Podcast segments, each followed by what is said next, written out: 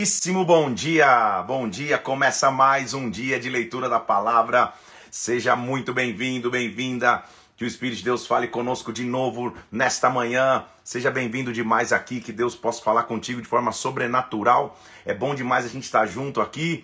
Vou dar um tempo para você chegar, para você começar aí. Bom dia, você. Clica no aviãozinho, já convida alguém. Estamos hoje começando o nosso nono dia, é isso? Dia 9 de 100, nono dia da leitura da palavra. O tempo está passando, vai rapidinho realmente. Estamos aqui no nono dia da leitura bíblica. Que Deus possa falar conosco que o Espírito Santo de Deus venha e nos visite, que ele nos presida hoje aqui, mais uma vez que o Espírito Santo possa nos conduzir para tudo aquilo que a gente vai estudar na palavra de Deus. Vamos orar? Vamos pedir que o Espírito Santo venha sobre nós, que a glória dele venha sobre as nossas vidas em nome do Senhor Jesus. Vamos orar, vamos pedir que o Senhor fale conosco aqui nessa manhã. Pai, nós estamos na tua presença. Nós pedimos que o teu Espírito Santo venha e fale conosco, meu Deus. Senhor, em nome do Senhor Jesus Cristo, que nós possamos ouvir a tua voz, que, que, que, o teu reino possa se manifestar através da leitura bíblica aqui também, em nome do Senhor Jesus Cristo. Meu Deus, nos dá revelação na tua palavra, toca-nos, meu Deus, envolve-nos, eu te peço nesta manhã. Que o teu reino se manifeste em nossas vidas, que a tua vontade aconteça sobre nós, nós te pedimos, em o nome do Senhor Jesus. Vem sobre nós aqui, Pai, em nome de Jesus Cristo. Amém. E amém. Vamos nessa então? Vamos começar? é hora da nossa leitura bíblica, é hora da, da, do, dos comentários daquilo que a gente leu. Espero que você esteja firme, pronto, acompanhando aquilo que Deus está fazendo. Que Deus te abençoe demais em nome do Senhor Jesus Cristo. Pega a tua Bíblia aí, abra comigo. Hoje nós vamos começar em Levítico, capítulo de número 9. Começamos ontem o livro de Levítico e já estamos hoje avançando no livro de Levítico, capítulo 9. Vamos lá, abra lá a Bíblia comigo, Levítico, capítulo de número 9. Ontem nós vimos a importância da disposição, a voluntariedade para dar, a disposição para trabalhar, para que a obra de Deus possa avançar. Foi baseado nisso que o tabernáculo foi construído, que Deus levanta um homem chamado Bezalel, dota esse homem de sabedoria e inteligência. Moisés não é centralizador, ele delega a Bezalel a, é, é, a construção. Bezalel recebe de Deus ciência, sabedoria para todo tipo de trabalho. O tabernáculo é construído. Depois da construção do tabernáculo, a unção acontece. Tudo é consagrado através do óleo da unção, é, os itens são ungidos e os sacerdotes são separados e ungidos. Então não adianta somente a unção, tem que se ter consagração, não adianta somente a consagração, tem que se ter trabalho. Foi resumidamente o que a gente viu ontem. O que nós vamos começar a ver hoje em Levítico é uma sequência de princípios e de padrões que a gente tem que levar até os dias de hoje. Primeiramente, no capítulo 9, nós vamos começar a ver o conceito importante de um mediador entre Deus e o povo.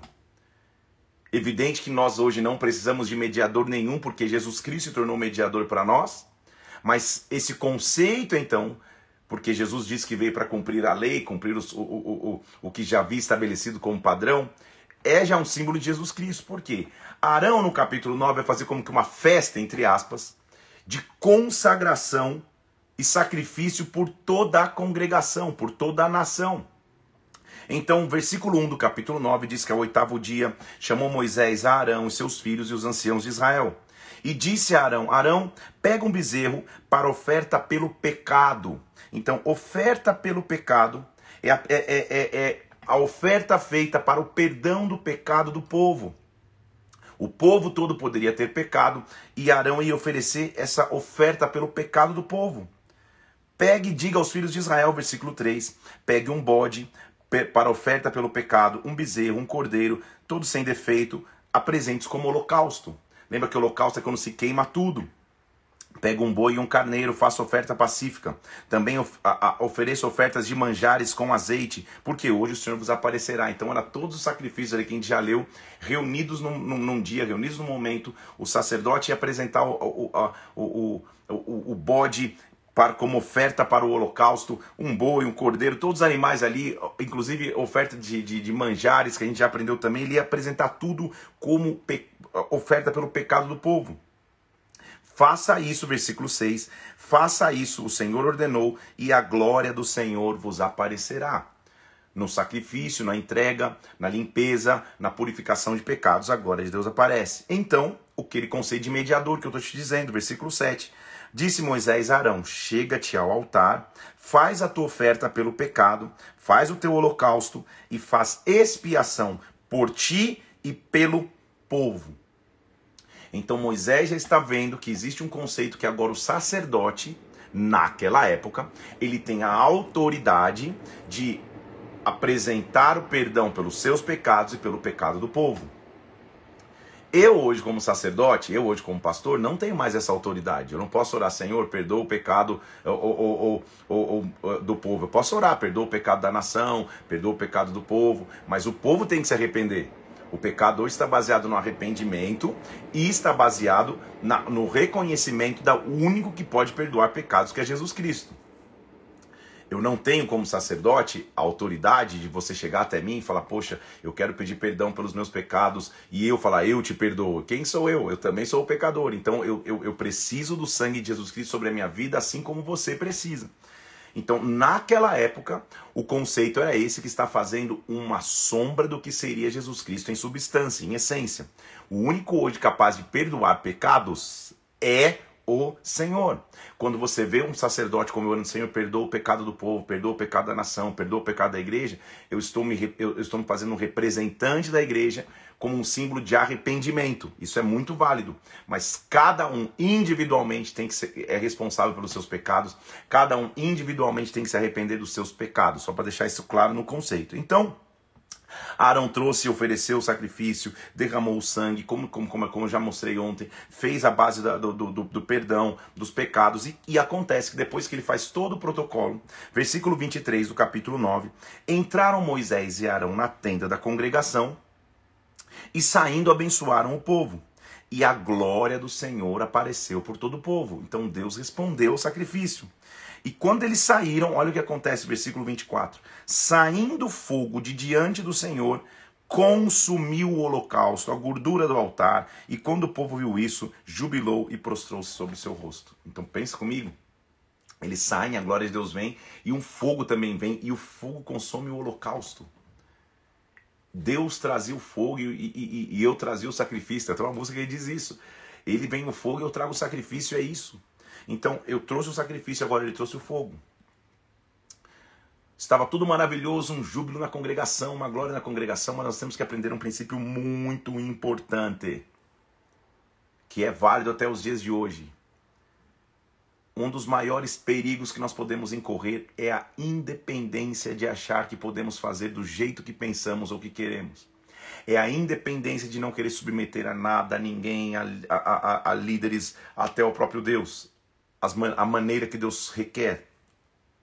Porque o que vai acontecer é que um homem chamado Nadab e outro chamado Abiú, eles olham aquele, aquela forma de sacrifício ser feita e por algum motivo eles acham que pode ser independentes.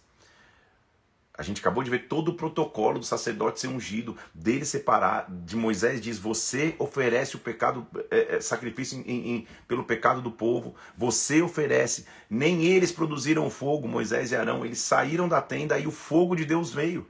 Só que olha o que acontece no capítulo 10, versículo 1. Nadab e Abiú, filhos de Arão, filhos diretos de Arão, sacerdotes também. O, olha o que eles fizeram: tomaram cada um o seu incensário e puseram neles fogo. Não tinha nenhuma orientação para fazer isso. A orientação era: apresenta o sacrifício, vai para a tenda da revelação, Arão e Moisés, e o fogo de Deus veio. Quando eles viram isso acontecendo, ah, não, a gente consegue ser independente, para que não precisa de Arão, precisa de Moisés. Então eles pegam seu próprio incensário para que eles pudessem produzir fogo na sua independência. Trouxeram então, versículo 1, fogo estranho perante a face do Senhor que não lhes ordenara. Então, esse fogo estranho aí, há muitas definições, há muitas é, é, é, suposições do que seria esse fogo estranho. Mas a, a essência está tá, tá, tá clara aqui. O fogo estranho era a independência de fazer do seu jeito. A independência de querer se desconectar de tudo e de todos. A independência de achar que sozinho se consegue fazer.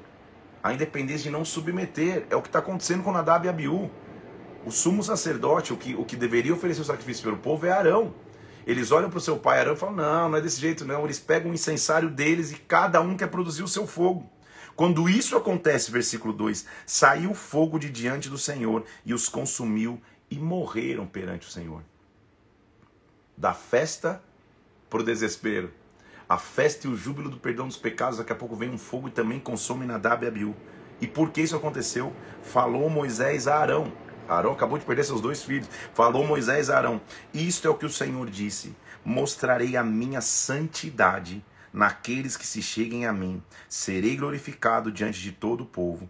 Arão se calou. Ele nem reclama, ele não fala nada. Imagina o choque que ele estava. Esse é um princípio, meus irmãos e minhas irmãs aqui. Nossa frase de hoje é santo como Deus é santo. Santidade significa separação, significa consagração. Nadab e Abiú são o símbolo da independência, de achar que podem fazer do seu jeito, de achar que podem conduzir e carregar o fogo do seu jeito, de qualquer jeito.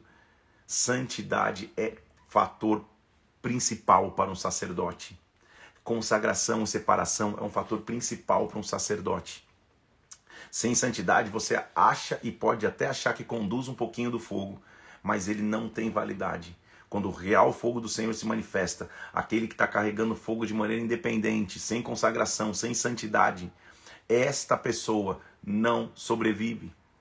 Então não há vida longa para aquele que não está andando em santidade, principalmente para aquele que não está em santidade e está no altar querendo oferecer sacrifício, querendo oferecer adoração, querendo oferecer pregação, querendo servir em ministérios, aquele que não tem fogo genuíno, não tem vida longa. É o que Nadab e Abiú estão nos, nos, nos é, oferecendo aqui. Na época, a gente acabou de ver, o sacerdote era limpo, ele era consagrado, ele usava umas vestes específicas. Havia uma consagração para que ele pudesse apresentar o fogo diante de Deus, para que, que ele clamasse para que o fogo de Deus viesse. Então Nadab e Abiú é a figura da independência daquele que acha que sozinho é produtor de fogo, sozinho pode conduzir o fogo, sozinho ele é dono de todo o fogo existente no planeta Terra. Calma, Nadab e Abiú! Vai vir um fogo verdadeiro e vai consumir. Então cuidado com essa independência. Sem santidade, um dia a casa cai. Sem santidade, um dia o fogo verdadeiro vem e revela o fogo que era estranho. Além disso, nós vamos ver que quanto maior o nível do sacerdócio, maior o nível de consagração. Porque depois de acontecer essa tragédia deles, deles morrerem, Deus vem especificamente, olha o que ele diz no versículo 8 e 9.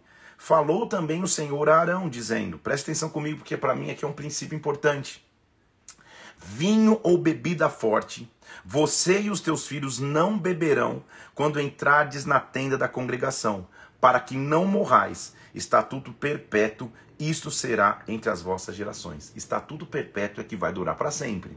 Todas as gerações vão dizer, porque eu vou fazer diferença entre o santo e o profano, entre o imundo e limpo. Imundo não é que está sujo, literalmente sujo. Imundo é que não está limpo para cerimônia, não está limpo para apresentar perante Deus. É isso, tá? Então imundo é, é, é, é imundo cerimonialmente. Agora, olha que interessante o que Deus diz então. Sacerdotes, quando vocês estiverem se apresentando no templo, estiverem na tenda da congregação, vocês não vão beber bebida forte. Ok, então vamos parar. É, minha, minha função aqui é comentar textos bíblicos. Eu já te disse que, que, que minha função não é discutir linhas teológicas, doutrinárias, etc. E eu te respeito. Mas eu preciso analisar a Bíblia de acordo com o que ela está mostrando aqui.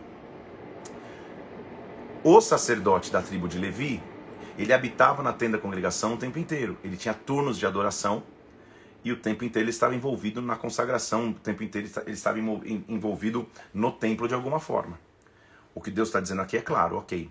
Quando você estiver para se apresentar nos teus turnos sacerdotais, não beba bebida forte, para que você não morra. Não há uma conclusão óbvia de que Nadab e Abiú estavam com bebidas fortes, estavam, estavam possuídos de bebida forte quando apresentaram fogo estranho, mas também não diz que eles não estavam. Pode-se levar a concluir também que eles estavam eh, sob efeito de bebida forte. Ponto 1. Um. Segundo ponto, como isso se aplica a nós hoje?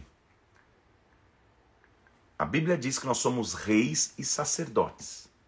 Ou seja, onde eu estiver andando sobre a face da terra, eu sou rei e sou sacerdote. Isso significa para mim de que como rei e como sacerdote, onde eu estiver, eu estou exercendo meu sacerdócio. E como sacerdote eu não posso beber bebida forte. Ou seja, no meu entendimento, um homem cheio do Espírito de Deus, uma mulher cheia do Espírito de Deus, que exerce o sacerdócio o tempo inteiro, você não, você não vai para o trabalho e fala, não, hoje aqui eu não sou sacerdote. Você não vai para a escola e fala, aqui eu não sou sacerdote. Você não é só sacerdote de domingo. ou só de quarta, ou só de quinta, ou só quando está no culto. Você é sacerdote 24 horas por dia. Assim que é o meu entendimento, porque a Bíblia diz que nós somos reis sacerdotes. Então, no meu entendimento, um sacerdote não pode ingerir bebidas fortes, ou seja, não tem que ter relacionamento com bebida alcoólica. Esse é o meu entendimento naquilo que eu entendo análise bíblica. Eu respeito o teu, mas eu preciso te mostrar o que é o meu entendimento aqui, porque é o que Deus está dizendo. Naquela época, olha, quando você, tipo, quando você como sacerdote tiver exercendo a função sacerdotal, não bebe bebida forte. Por quê? Porque havia uma tribo de sacerdotes, a tribo de Levi. As outras não eram sacerdotes. Jesus, depois que ele vem, ele nos transforma a todos reis e sacerdotes. Por isso, para mim, não casa você ser um homem cheio de Deus, cheio do Espírito Santo, cheio da presença de Deus, fala, não, mas eu vou beber socialmente. Para mim isso não existe, porque bebida forte é bebida forte. Ponto. Um dia a gente entra mais a fundo nesse assunto, mas só para dizer que para mim esse padrão começa aqui como estatuto perpétuo. Versículo 10. Para você fazer diferença entre o santo e o profano, entre imundo e limpo. Então começa ali mostrando que não dá para você ensinar se você não der o exemplo. É o que ele está mostrando. O sacerdote é aquele que dá exemplo, que ensina, mas ele também é um exemplo. Ele mostra então o comportamento do sacerdote. E começa então a partir do, do, do versículo do capítulo 11, as leis em Levítico. E as leis levíticos eu consigo, em Levítico eu consigo dividir em algumas categorias. Leis alimentares, elas estão baseadas na preocupação do momento naquele momento as leis de, de consumos de alimento de alguns animais se consomem, outros não. Você consegue ver, inclusive, que há uma preocupação com a saúde do povo, há uma preocupação sanitária, há uma preocupação com a saúde pública. Lembre-se que é uma grande multidão de pessoas aprendendo a conviver. Então, até noções de saneamento, até noções de saúde pública, até noções é, é, é de saúde individual estão por trás do não, da não ingestão de alguns alimentos, de alguns tipos de comportamentos. Portanto, algumas leis têm que ser analisadas naquela época. E principalmente Jesus Cristo, para algumas leis, ele vem e estabelece uma outra lei. Já vou te mostrar isso aqui. Agora, leis de moralidade, de conduta moral, elas são atemporais, porque a moral do homem ela tem que ser, ela, ela, ela, ela ultrapassa gerações, ultrapassa culturas, ultrapassa tempos. Então a gente tem que saber dissociar essas leis. E vamos lá então começando lei, leis que estão a partir do capítulo 11. As, a primeira, as primeiras leis são leis que são regras alimentares. Lá vem ele dizendo assim: Falou o Senhor, estes são os animais que vocês vão comer, todos os quadrúpedes que há sobre a terra. Ele começa a falar de regras alimentares. Os que têm unhas fendidas, os que os cascos se dividem em dois, os que ruminam, os animais, esses vocês podem comer. Então ele está mostrando ali de tudo que você tem, os que têm casco assim, os que são ruminantes. Você pode ingerir esses animais sim. Ele começa a dar, dar, dar indicações para os animais também. Versículo 7. O porco que tem suas unhas fendidas e o casco dividido, mas não rumina, esse será um animal imundo. Por algum motivo ele proíbe, naquela época, a ingestão da carne do porco. Pastor, mas o que dizer hoje então? Hoje a gente pode ou não pode comer? Eu vou, eu vou, eu vou me, me reservar o direito de ler uma, uma das palavras de Jesus Cristo para que você não tenha dúvida em relação às, às, às leis alimentares, sobre o que pode e o que não pode comer, tá? Vou ler a você. Anota aí para você saber. Marcos capítulo 7, versículo 14. Jesus Cristo está falando isso. Tá? Tô te levando lá na frente para você entender, para você não ter dúvida. Eu recebo muitas perguntas aqui, mas é isso, então a gente pode, como não como aquela, aquela costelinha de porco, e aí pode ou não pode? Então calma. Jesus Cristo está falando com a multidão. Marcos 7, versículo 14. Convocando Jesus a multidão, disse: Ouvi-me todos e entendei. Olha Jesus, olha o que ele está falando. Não há nada fora do homem que entrando nele o possa contaminar, mas o que sai do homem é o que o contamina. Então, quando Jesus fala isso, ele está olhando, não há nada de fora do homem que o contamine, no sentido de alimentos. É o que sai do homem que o contamina. Ele estava sendo questionado justamente por isso. Mas, pastor, qual é a diferença então disso e o copo de vinho? Calma aí. Vinho é algo que muda a minha consciência natural. É diferente você comer um alimento. Vinho é algo que diz respeito à consagração do sacerdote. Aqui ele está falando da, con da congregação toda poder ingerir um tipo de alimento ou não, um tipo de carne ou não. Tudo bem? Então, Jesus ele tira essa condenação de alimentos. Eu não estou falando da bebida forte aqui, tá bom? Então, continua ali, ele vai, ele vai no capítulo 11 inteiro mostrando regras alimentares, se pode ou não pode, a consagração, inclusive, é, é, para que o sacerdote não tocasse a morte, ou para que o povo não tocasse algo morto, versículo 39 do capítulo 11, se morrer algum dos animais que vos é lícito comer, quem tocar no seu cadáver será imundo até a tarde, ou seja, imundo é impuro cerimonialmente, tá? Porque para não entrar no local de cerimônia tendo tocado a morte. E aí vem a frase de hoje, que, que, que, eu, que eu já te disse, versículo 44. Eu sou o Senhor vosso Deus. Portanto, vós vos consagrareis e sereis santos, porque eu sou santo. Você lembra comigo que eu já te falei que a base de Levítico é a santidade, é a consagração ao Senhor, santo como Deus é santo. Eu sou o Senhor, versículo 45. Eu vos faço subir da terra do Egito, para que eu seja vosso Deus, portanto, vós sereis santos, porque eu sou santo. Deus, mais uma vez, está mostrando a sua santidade, sua, necessidade de separação. Tem regras alimentares aqui que vai cuidar, inclusive, da saúde do povo. Ele precisava estabelecer aquelas regras naquele momento. Olha outra regra importante. Diz respeito à purificação da mulher depois do parto. Eu já estou falando de questões de saúde, gente. Porque é uma multidão, você não estabelece padrões e, e, e processos ali. Imagina o, nível o, número de enfermidades que ia surgir. Então o que, que ele está dizendo? Se uma mulher conceber e tiver um menino, ela vai ser imunda, ou seja, não vai poder participar cerimonialmente. É isso que está dizendo, não é sujeira. Sete dias. Como nos dias da sua menstruação será imunda. Ele está sendo direto. No oitavo dia, ela circunda o menino e a carne do seu prepúcio, ou seja, o que eles estão o que, o que ele está mostrando é, uma, é, um protocolo depois que a mulher teve o bebê. Sete dias deixa ela ficar no seu resguardo ali ela está cerimonialmente imunda. O que, que isso significa dizer? Ela não pode ter relações com ninguém nenhum homem pode chegar ali e ela também não pode exercer nenhuma função de sacerdócio ou no templo. Ela é imunda ela está em separação imunda. Cuidado com o tempo você não achar que ela é suja de olhar. Não imunda ela, ela está cerimonialmente impura. Ninguém também pode se envolver com ela na verdade, é uma preservação à mulher, são sete dias. Durante sete dias ela está ali em separação, no oitavo dia ela apresenta o seu filho, ela circuncida o seu filho.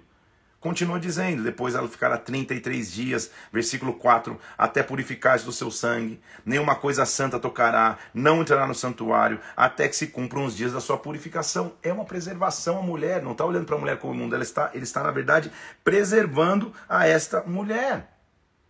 Perceba que, no meu entendimento, há inclusive uma preocupação aqui com a saúde e com a higiene. Terminou isso, ela vai apresentar pelo seu filho ou filha um sacrifício. Como um cordeiro de um ano, versículo 6, vai apresentar um holocausto, um pombinho, uma rolinha. Por que ele está falando cordeiro, ou pombinho, ou rolinha? De acordo com o que cada família podia, né? Toda família que talvez tivesse um cordeiro para apresentar, por oferta pelo pecado, à porta da tenda da congregação o sacerdote o oferecerá perante o Senhor e pela mulher e fará expiação. Será o mediador entre a mulher e Deus. Ela será purificada do fluxo do seu sangue. Esta é a lei da mulher quando ela tiver dado luz a um menino, a uma menina. Mas, se as suas posses não lhe permitirem trazer um cordeiro, aquilo que eu falei, trará duas rolinhas, dois pombinhos, um para o holocausto, outro para oferta. Assim o sacerdote fará expiação. Então, tudo isso aqui são protocolos para que, que o povo pudesse entender que eles tinham que permanecer se relacionando com Deus, de maneira separada, de maneira santa. Isso acontece hoje? Não. Uma mulher faz, faz o, tem um bebê, fica na maternidade, sai, tem que pegar uma rolinha e sacrificar. Não, gente. O sacrifício já foi feito por Jesus na cruz. Então, tudo que eu estou lendo aqui são leis cerimoniais, são leis de relacionamento com Deus no passado. Tudo bem? Capítulo 3 é importante porque vai falar sobre a lepra. Lepra é uma enfermidade de alto contágio e, mais uma vez, uma preocupação com saúde, mas que há também uma sombra do que, do, do que a gente vive espiritualmente. Lepra, já anote então aí, é a representação bíblica do pecado. A lepra é uma enfermidade que lentamente vai fazendo com que a pessoa perca os seus membros. Cai um dedo, cai outro dedo, cai uma mão e, principalmente, a lepra tira da pessoa o sentimento de dor. Ela não sente mais dor e está perdendo parte dos seus órgãos sem nem sentir. É o que o pecado faz conosco. Ele nos petrifica, ele não nos faz mais sentir a dor de estar distante de Deus e lentamente nós vamos perdendo os nossos membros, nós vamos perdendo nossa mobilidade. A lepra, então, é a figura do pecado na Bíblia. E, e, e a questão de saúde natural também é importante, a espiritual também é importante. Porque o que acontecia então naquela época? Cara, identificou um leproso, a primeira coisa, separe-o da congregação. Pra, por quê? Para que ele não passe a doença para o outro. A preocupação era, era, era literalmente de saúde. Então, quem analisava a lepra? O sacerdote. Versículo 13: Disse o Senhor a Moisés e a Arão: Se o homem tiver na sua pele inchação, pústula, mancha lustrosa, e nela se tornar como praga de lepra, ele vai ser levado a Arão ou a um dos filhos dos sacerdotes. O sacerdote examinará a praga, versículo 3. Se o pelo na praga se tornou branco, está dando a, a, a, letra de como analisar se é lepra ou não. A praga parecer mais profunda, é lepra. O sacerdote o examinará e ele se declarará imundo.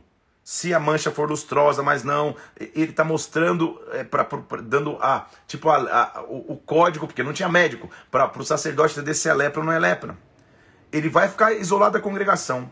Ao sétimo dia, o sacerdote examinará, na sua opinião, se a praga tiver parado e não estendeu sobre a pele, então o sacerdote deixar lá outro por outros sete dias ali, só para ver se é isso mesmo.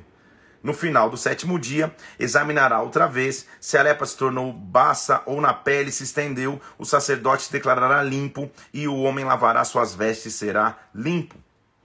Então é uma maneira de cuidado. Começou com sintomas, é quarentena, do, é os 14 dias, né? É, é, é, quarentena, 14 dias separado. Começou é, com, com sintomas aí, sacerdote analisa, deixa sete dias, volta. Continuou, deixa mais sete, se tá puro, volta, se não tá, vai ter outro procedimento. Este sacerdote, é, é, se, se ele continuar com a lepra, versículo 8, o declarará imundo, é lepra, ele será considerado imundo. Imundo é impuro, cerimonialmente já te disse, mas também é uma proteção de saúde. Ele continua dizendo: vai, sacerdote tinha chance e tinha autoridade de examinar ou não se a pessoa estava pura ou não estava pura. Ao sétimo dia, versículo 34, o sacerdote examinará se a, se, se, se a lepra tiver estendido sobre a pele ou não. Ele o declarará limpo, lavará suas vestes, ele será limpo. Então ele tá o capítulo 13 inteiro, por isso que é, é difícil para você fazer a leitura, ficar mais pesado, porque ele está mostrando literalmente, examina se tiver pelo, se tiver mancha, se tiver não sei o que, está dando a linha, não tinha médico para analisar. Deus está ensinando ao homem para que ele analisasse de forma natural ao sacerdote, a tribo de sacerdotes, se é lepra ou não é lepra. Preciso ler o capítulo 40, o, o capítulo 13, versículo 40. Tenho que ler esse versículo, né, gente? Olha, olha que, que, que lindo como Deus me protege, nos protege. Quando os cabelos do homem lhe caírem da cabeça, é calvície, é calva. Contudo, ele está limpo. é careca, mas é limpinho, tá? É isso que, é isso que ele está dizendo ali. Não podia perder a piada. Versículo 40, então, caiu o cabelo? É só ele está só calvo, gente, mas ele é limpo, fica tranquilo. Quando o leproso voltava, versículo 45, as vestes do leproso em quem estava a praga seriam rasgadas, os cabelos seriam tirados, cobriria o bigode, clamaria imundo, imundo. Então, quando ele, ele, ele fosse é, é, identificado como leproso, o sacerdote declararia imundo, imundo em voz alta, ou seja, se está sujo cerimonialmente.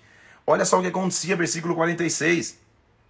Ele seria considerado imundo durante os dias em que a praga estivesse nele. Ele era imundo. Presta atenção, versículo 96. Ele habitaria sozinho. Sua habitação seria fora do arraial. Meu Deus do céu, tadinho do leproso, mas era uma, uma tentativa de proteção a toda a comunidade para que a, a, a enfermidade não se avolumasse. Mas para pensar, e o leproso? Que chegava ali, era considerado imundo e vai viver fora do arraial. Será que Deus não vai pensar nesse leproso? Vamos um pouco mais fundo nisso aí? Eu já te disse que o pecado é uma figura da lepra. A lepra é uma figura do pecado. Então, quando alguém peca, a tentativa do inimigo é de isolá-lo, é de colocá-lo para fora do arraial. Imundo, imundo, imundo. Muitas vezes as pessoas, ao verem um cair em pecado, um tropeçar, imundo, imundo, imundo, e o separam.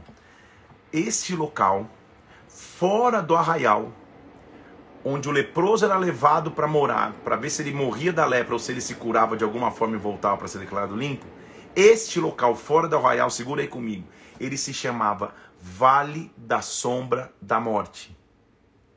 Vale da Sombra da Morte é o local que o leproso ia para ser excluído do convívio. Você há de lembrar comigo de que no Salmo 23 a Bíblia diz: Ainda que eu ande pelo vale da sombra da morte, o Senhor está comigo. A sua vara e o seu cajado me consolam. Deus é muito maravilhoso, gente. Sabe o que ele estava dizendo? Mesmo que por todos você tivesse sido desprezado, mesmo que por todos você tivesse sido colocado de lado ali no local para morrer ou para se limpar e voltar, eu ali estou contigo. Jesus Cristo ele, é, ele, ele, ele é maravilhoso porque ele pega cada um de nós, dos nossos pecados, nas nossas lepras. E enquanto o sacerdote do Antigo Testamento isolava porque não sabia o que fazer, para que não contaminasse os outros, Jesus Cristo diz: Vem, eu não tenho medo da tua lepra, não. Eu toco a tua lepra. Ele tocou leproso no, no, no, Novo Testamento. Eu toco o teu pecado, mas eu transformo a tua lepra. Eu sou o único capaz de transformar instantaneamente a tua lepra em saúde. Jesus é maravilhoso. Jesus é sensacional.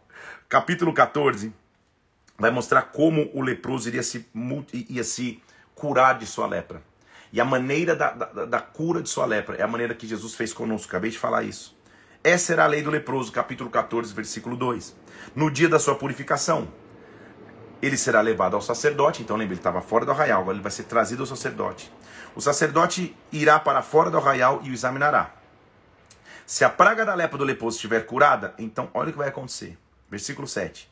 Sobre aquele que há de purificar-se da lepra, aspergirá sete vezes um sangue então declarará limpo, soltará uma ave viva para o campo aberto, dizendo: a ave viva que é solta, ela representa a praga que te pegou, ela nunca mais volta, ela vai embora, fica longe de ti agora. São simbologias. Se molava uma ave, se matava uma e se soltava outra. No sentido de que uma foi resolvida agora, acabou agora e nunca mais volta, está longe de mim. Só que é tão interessante ver o que acontece. A partir do versículo 13, você vai ler até o versículo 18 o que ele fazia. Primeiro o sacerdote pegava então o cordeiro, do sangue do cordeiro, ele pegava e tocava na orelha direita, colocava um pouco de sangue na orelha direita do leproso, colocava um pouco de sangue no polegar direito do leproso e no pé direito do leproso. O que significa isso? Ele vinha com sangue e tocava a orelha. Agora eu escuto de forma diferente. As mãos, a minha obra e o que eu faço está marcado pelo sangue do Cordeiro. Os pés, a minha caminhada agora é conduzida pelo sangue do Cordeiro. Depois que ele tocava o sangue, marcava com sangue a orelha, a mão e o pé, ele em cima do sangue agora derramava azeite. Azeite na orelha, azeite na mão, azeite nos pés. É o que Jesus fez conosco, gente. Quando eu estava leproso, o sangue de Jesus veio e me fez ouvir de forma diferente, me fez agir de forma diferente. Minha caminhada nunca mais foi a mesma. Mas depois do sangue, agora vem o óleo. Não dá para ter óleo se o sangue não estiver derramado antes. O sangue de Jesus Cristo realmente me purificou, nos purificou de todo o pecado. A ordem então é essa: sacrifício, sangue e azeite. O sacrifício Jesus já fez por nós. O sangue ele já derramou sobre meu ouvido, minhas mãos e meus pés. E agora eu posso ter do óleo do Espírito Santo sobre mim. Eu sei que eu estou me adiantando, mas eu só preciso te mostrar que a sombra do que o sacerdote fazia no Antigo Testamento, o meu sumo sacerdote, o teu sumo sacerdote Jesus Cristo, ele já fez por mim e por você. Então são leis cerimoniais daquela época. Jesus já fez por nós.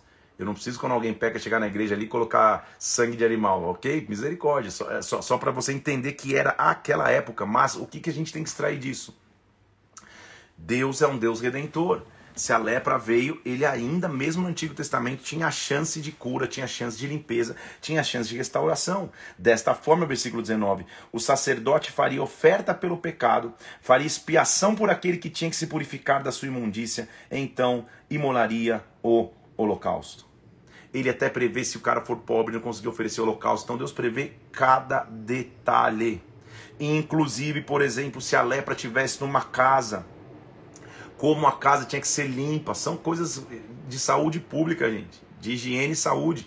Como a casa tinha que ser raspada para sair para sair da casa a lepra, para que a, essa praga chamada lepra não ficasse ali, a casa fosse raspada, o sacerdote examinava a casa se a casa não tivesse limpa, a casa era derrubada para começar de novo. Tudo aqui, é claro que não dá tempo de eu ir tão fundo a tudo, tem simbologias. O sacerdote é aquele que é capaz de tirar a lepra de uma casa. Que sacerdote é esse que nós temos hoje? O próprio Jesus Cristo. Mas também a figura de líderes, sacerdotes, de pastores, de líderes que você tem, eles também podem te ajudar nisso. De te ajudar a limpar a casa, de orar por você, de raspar a lepra para que a lepra vá embora. E se necessário for, derrubar a casa e construir a casa de novo. Santo como Deus é santo. Esta é a minha escolha, essa é a tua escolha. O capítulo 15, continuando na questão de higiene, saúde e até saúde pública, ele vai falar de como o homem é imundo e quando a mulher é imunda. São questões literais mesmo. Se o homem tiver com seu fluxo seminal, ele é imundo. Se a mulher tiver com seu ciclo menstrual, ela é imundo. Quem coabitar com ele, com ela, tem que se declarar imundo por um tempo, tem que ser limpo com água.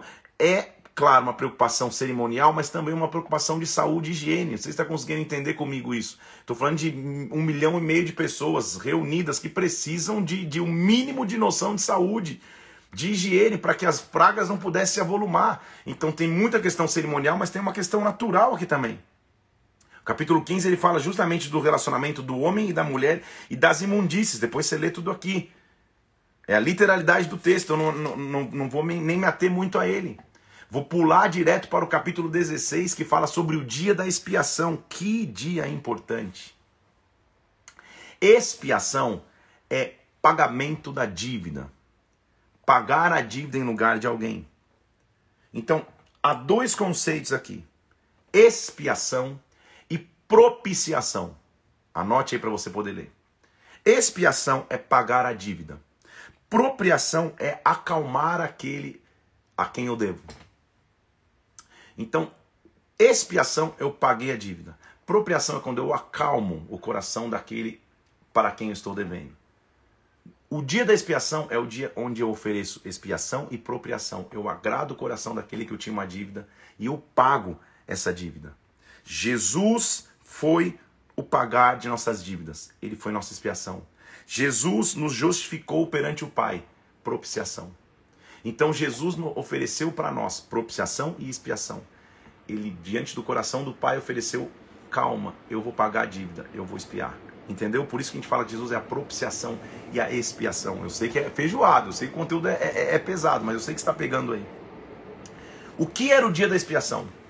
Esse era um dia só, onde o sacerdote oferecia neste dia do perdão, nesse dia da expiação, o perdão do pecado por todos os povos. Neste dia e somente nesse dia, o sumo sacerdote Arão podia entrar no Santíssimo Lugar, passar o véu e entrar no Santíssimo Lugar lá dentro do tabernáculo, para ali conviver com a glória de Deus, com o Shekinah, com a glória de Deus. Um dia só era o dia da expiação. E nesse dia, olha o que, que, que Deus está dizendo, aquilo que eu estou dizendo, versículo 2 capítulo 16. Disse Arão, disse Moisés a Arão, seu irmão, Moisés, não entra no santuário em todo o tempo não passa diante do véu, não entra diante do propiciatório, da tampa da arca ali, que está sobre a arca, para que você não morra. Não é todo dia. Entrar no santíssimo lugar não é algo tão comum. Não é algo que você pode entrar ali e está tudo certo. Não. Um dia no ano você vai entrar. Um dia você vai entrar. Você entender isso. Que dia vai ser esse? Um dia de preparo. Um dia de extrema consagração.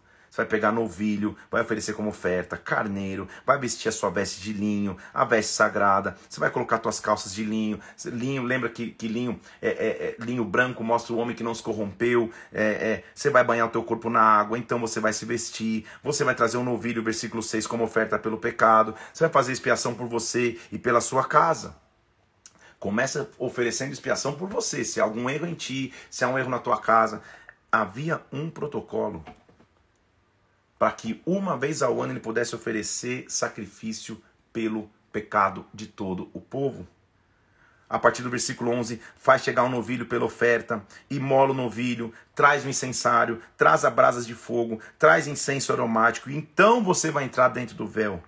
Então você vai cobrir o propiciatório para que você não morra. Você vai trazer do sangue, vai colocar sobre o propiciatório, vai tocar com o sangue na tampa do, da, da arca.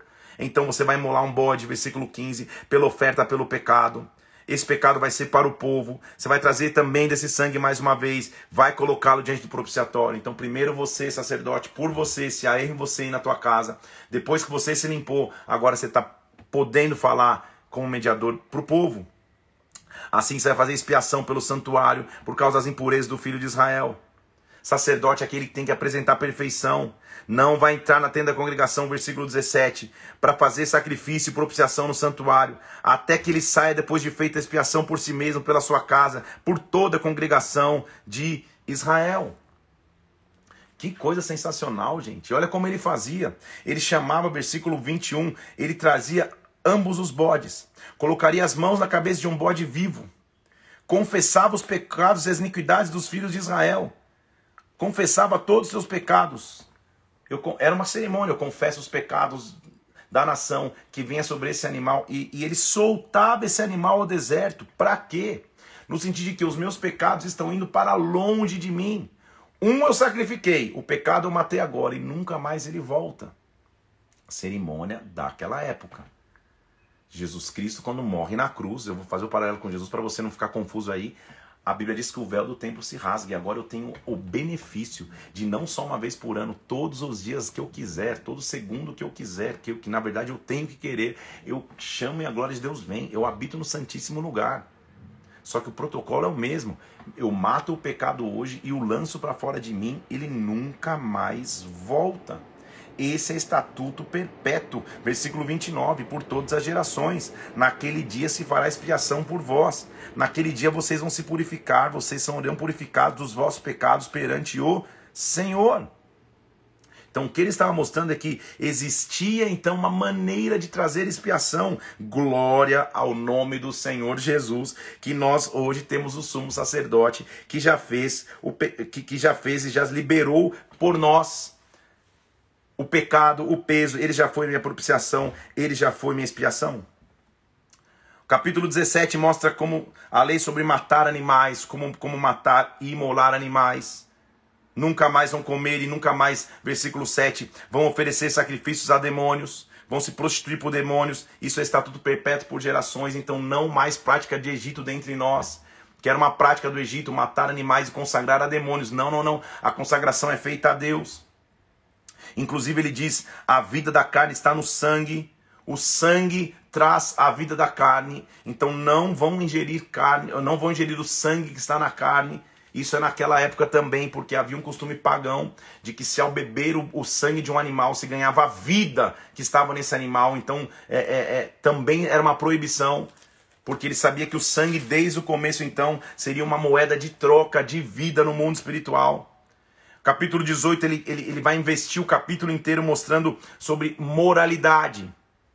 Lembra que eu te falei de leis é, é, alimentares, leis cerimoniais e leis de moralidade? Moralidade de casamentos, porque de novo é uma multidão convivendo. Então, de novo, não faça segundo, versículo 2, versículo 3 do capítulo 18. Não faça segundo as obras da terra do Egito. Não faça segundo as obras da terra de Canaã. Não ande nos seus estatutos. Tenha moralidade. Farei segundo os meus juízos, os meus estatutos. Guardareis e vocês andem neles. Eu sou o Senhor vosso Deus, eu sou a tua cultura, não é a cultura do Egito, não é a cultura de Canaã. Portanto, os meus estatutos, os meus juízos, guardareis, versículo 5, cumprindo-os. O homem viverá por eles, eu sou o Senhor. E aí ele começa com uma lei de moralidade ele tem que, ele tem que mencionar para que esteja escrito mesmo, porque eram muitas famílias convivendo. Ele começa dizendo: olha, faz o seguinte: nenhum homem vai, vai, vai chegar a qualquer parente da sua carne para descobrir a nudez, a, a nudez.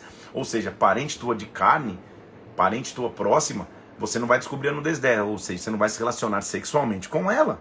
Não descubra a nudez do teu pai, da tua mãe, ela é tua mãe, a nudez da mulher do teu pai, versículo 9, a nudez da tua irmã, da filha do teu pai, que estiver em casa ou fora de casa, a nudez da filha do teu filho. Ele está prevendo relacionamentos incestuosos e proibindo, evidente. Mas ele precisava dizer, era um código de moralidade a tua irmã, a mulher do teu pai, você não vai se relacionar com ela. Você não vai descobrir a nudez da irmã do teu pai, é parente do teu pai. A nudez da tua irmã, versículo 13, da tua mãe, a parente da tua mãe. Ou seja, ele está ele tá colocando, estabelecendo padrões de relacionamento que, que, que proíbem relações incestuosas. Hoje, para você, a, a, própria moralidade nossa, você já sabe que isso, que isso não é permitido, mas ele está vindo de uma cultura do Egito, onde não tinha isso muito claro. Então, ele está sendo claro, protegendo o ambiente familiar. Versículo 18: Não tomarás com tua mulher outra, de sorte que lhe seja rival, descobrindo sua nudez e com ela durante sua vida. Calma aí. Até então a poligamia era algo normal. Lembra que Abraão tem várias mulheres, Jacó várias mulheres, várias mulheres ali. A partir daí ele diz assim: não tome com tua mulher outra. Chega desse negócio do homem poder ter mais de uma mulher. É isso que ele está dizendo, versículo 18. Senão uma vai se tornar rival da outra. Não descubra sua nudez com ela durante sua vida. Ou seja, seja agora marido de uma só mulher. É o que ele está dizendo. Quais seriam as uniões, as, as uniões que ele abomina? Versículo 19: Não te chegue a mulher para descobrir a nudez durante, a nudez durante sua menstruação. Lembra do sangue, que, que, que ela era considerada impura? Não se deite com a mulher do seu próximo, para você não se contaminar com ela. Versículo 20: E que a tua descendência não seja dada a dedicada a Moloque, que era uma, que era uma, que era, que era um, um, uma entidade pagã de imoralidade. Não profone o nome do Senhor, eu sou teu Deus. Olha o versículo 22. Com homem não te deitarás como se fosse mulher, é abominação. É literalidade do texto. Ou seja, se você é homem, não finja ser mulher e deite-se com outro homem. Isso é abominação. É a Bíblia que está dizendo. Não te deitarás com animal para não se contaminar. Com nenhuma dessas coisas vos contaminareis. Versículo 24. Com todas essas coisas contaminaram as nações que eu lanço diante de vós. Ou seja, nas nações ao seu redor. Egito, os cananeus, todos que estão ao teu redor, eles não têm nenhum padrão é parente deitando com parente, é homem se deitando com homem, é homem se deitando com animal. É uma confusão. Com vocês, não. Vocês são santos porque eu sou santos. Por quê? Versículo 26. Guardarei os meus estatutos, os meus juízos, nenhuma dessas abominações fareis, nem o natural, nem o estrangeiro que está entre vós. Deus está separando para si uma nação.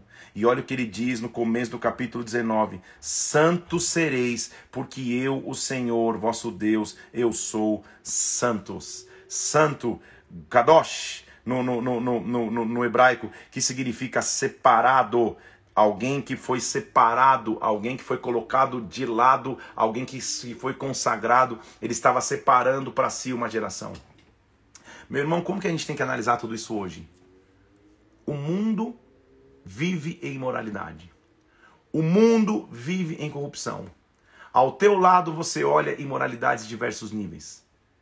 Principalmente quando a gente está falando de moralidade, muito está condicionado à sexualidade, a comportamentos sexuais, a imoralidade sexual, adultérios, fornicação, toda, toda raiz de prisão que envolve o sexo. Ele está dizendo: o meu povo é separado. Meu povo é santo porque eu sou santo. Essa é a tua escolha, meu irmão. Que não haja em nós, que não haja em ti impureza, imoralidade. Separe-se, seja santo. Seja marido de uma só mulher. Se prepare para uma família. Se prepare para ter, ter correção nessa área da tua vida. É o que Deus está dizendo. Ele continua agora no capítulo 19, fazendo meio que é um resumo. Sabe quando você, não, você não, não, não não, não lê o livro, mas vai ler só o resumo. Então, ele vai fazer no capítulo 19 um resumo das principais leis e normas de convívio e conduta. Vou chamar atenção para aquelas que eu anotei. Por exemplo, o versículo 11, ele fala sobre não furtar e não ser falso. Versículo 13, ele fala sobre não roubar e não ficar devendo ninguém. Versículo 15, ele fala sobre não ser injusto. Tá anotando aí? Versículo 16, esse é legal. Ele fala sobre não ser fofoqueiro. Olha o que ele está dizendo no versículo 16. Imprime, coloca na, na, na parede da tua reunião é, é, é, é, ministerial ou na, ou na tua reunião da tua empresa. Olha o que ele diz: Não andarás com mexeriqueiro, com fofoqueiro entre o teu povo. Não atentarás contra a vida do teu próximo, eu sou o Senhor. Ou seja, não atente contra a vida do outro, não ande com aquele que só faz fofoca. Versículo 18 do capítulo 19, lembra que eu estou falando do resumo das leis. Ame ao teu próximo como você ama você mesmo. Lei de convívio. Versículo 31. Não se entregue a adivinhadores. Versículo 34. Não seja preconceituoso. Olha o que ele está dizendo. Eu vou ler o versículo 34. Como o natural será entre vós o estrangeiro que peregrina convosco. Ame como a você mesmo. Ou seja, se tem um estrangeiro que, mora, que, que vive com vocês, ame-o como se fosse você. Ame a todos. A base da lei é o amor. Você está percebendo que maravilhoso isso? Versículo 35 e 36 ele fala sobre ser honesto nos teus negócios, leis de conduta. Lá, no, lá, lá no, no, no, capítulo 20, ele vai começar a falar sobre as penas de cada crime, como os crimes deveriam ser punidos. Olha o que ele está dizendo no versículo 1: Se o homem amaldiçoar o seu pai e sua mãe, será morto. Amaldiçoou o pai e mãe, seu sangue cairá sobre ele. Se o homem adulterar com a mulher do seu próximo, será morto. Então a lei ali era pesada, gente. Olha o versículo 13, mais uma vez. Se também um homem se deitar com outro homem, versículo 13 do capítulo 20, como se fosse uma mulher, ambos praticaram coisa abominável, serão mortos, seu sangue cairá sobre ele. Versículo 22: Guardai os meus estatutos, guardai os meus juízos, cumpra-os, para que eu não vos vomite para a terra no qual vos levo a habitar nela. Não andei nos costumes da gente que eu lance de diante de você, não se conforme com o mundo, porque fizeram essas coisas. Mas vocês, eu tenho dito, em herança vocês vão possuir a terra, que eu vou dar a vocês, terra que mana leite e mel. Portanto, versículo 26 do capítulo 20: Sejam santos, porque eu, Senhor, sou santo. Eu vos separei dos povos para serem os meus povos. Nossa leitura hoje vai terminar no capítulo 23, se eu não me engano. 22, se eu não me engano. Então nós vamos ler o 21, que fala sobre a lei para os sacerdotes. O sacerdote tem uma responsabilidade. Qual é a responsabilidade do sacerdote? Desmembrei a você para você poder ler. A responsabilidade do sacerdote, versículo 1, ele não se contamina. Fala aos sacerdotes, aos filhos de Arão: o sacerdote não se contaminará por causa de um morto entre o povo. Sacerdote não toca morte. Sacerdote não se contamina. Sacerdote vive em separação. O sacerdote, no versículo 4, ele tem a responsabilidade de ser o principal. Sendo o sacerdote o homem principal entre o seu povo, versículo 4, não se contaminará, pois por que se profanaria? Então o sacerdote, gente, ele tem uma, uma decisão a tomar. E a decisão é essa. Uns podem, eu não posso mais. Ah, mas pode fazer tal coisa? Uns podem. Eu não posso mais. Eu escolhi esse sacerdote. Sacerdote é aquele que é principal. Como principal, ele tem uma responsabilidade. Já ouviu falar de que a quem muito é dado, muito é cobrado? Sacerdote é aquele que tem um nível de, de responsabilidade maior do que os outros. Ele é sacerdote. Versículo 4, sobre essa responsabilidade, nos leva ao versículo 6 que diz que o sacerdote tem que ser santo. Versículo 6: Santos serão a seu Deus e não profanarão o nome do seu Deus, porque oferecem as ofertas queimadas do Senhor, o pão do seu Deus, portanto, eles são santos. Não tomarão mulher prostituta ou desonrada, não tomarão mulher repudiada do seu marido. O sacerdote é santo ao seu Deus. Sacerdote é santo, santo como Deus é santo. Olha o que diz o versículo 6, o versículo 12 sacerdote não, o sumo sacerdote não saía do santuário. Olha o versículo 12.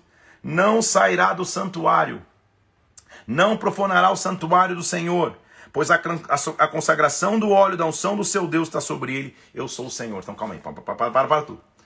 Lembra que a lei lá para beber bebida forte, ou a lei para ser consagrado, era quando ele estivesse no templo? Só que o sumo sacerdote, a Bíblia está dizendo, ele não saía do templo. Então, quando que ele bebia bebida forte? Nunca. Nunca. Quando que ele se relacionava imoralmente? Nunca. Ele estava consagrado 24 horas por dia, 7 dias na semana. Nós somos reis e sacerdotes.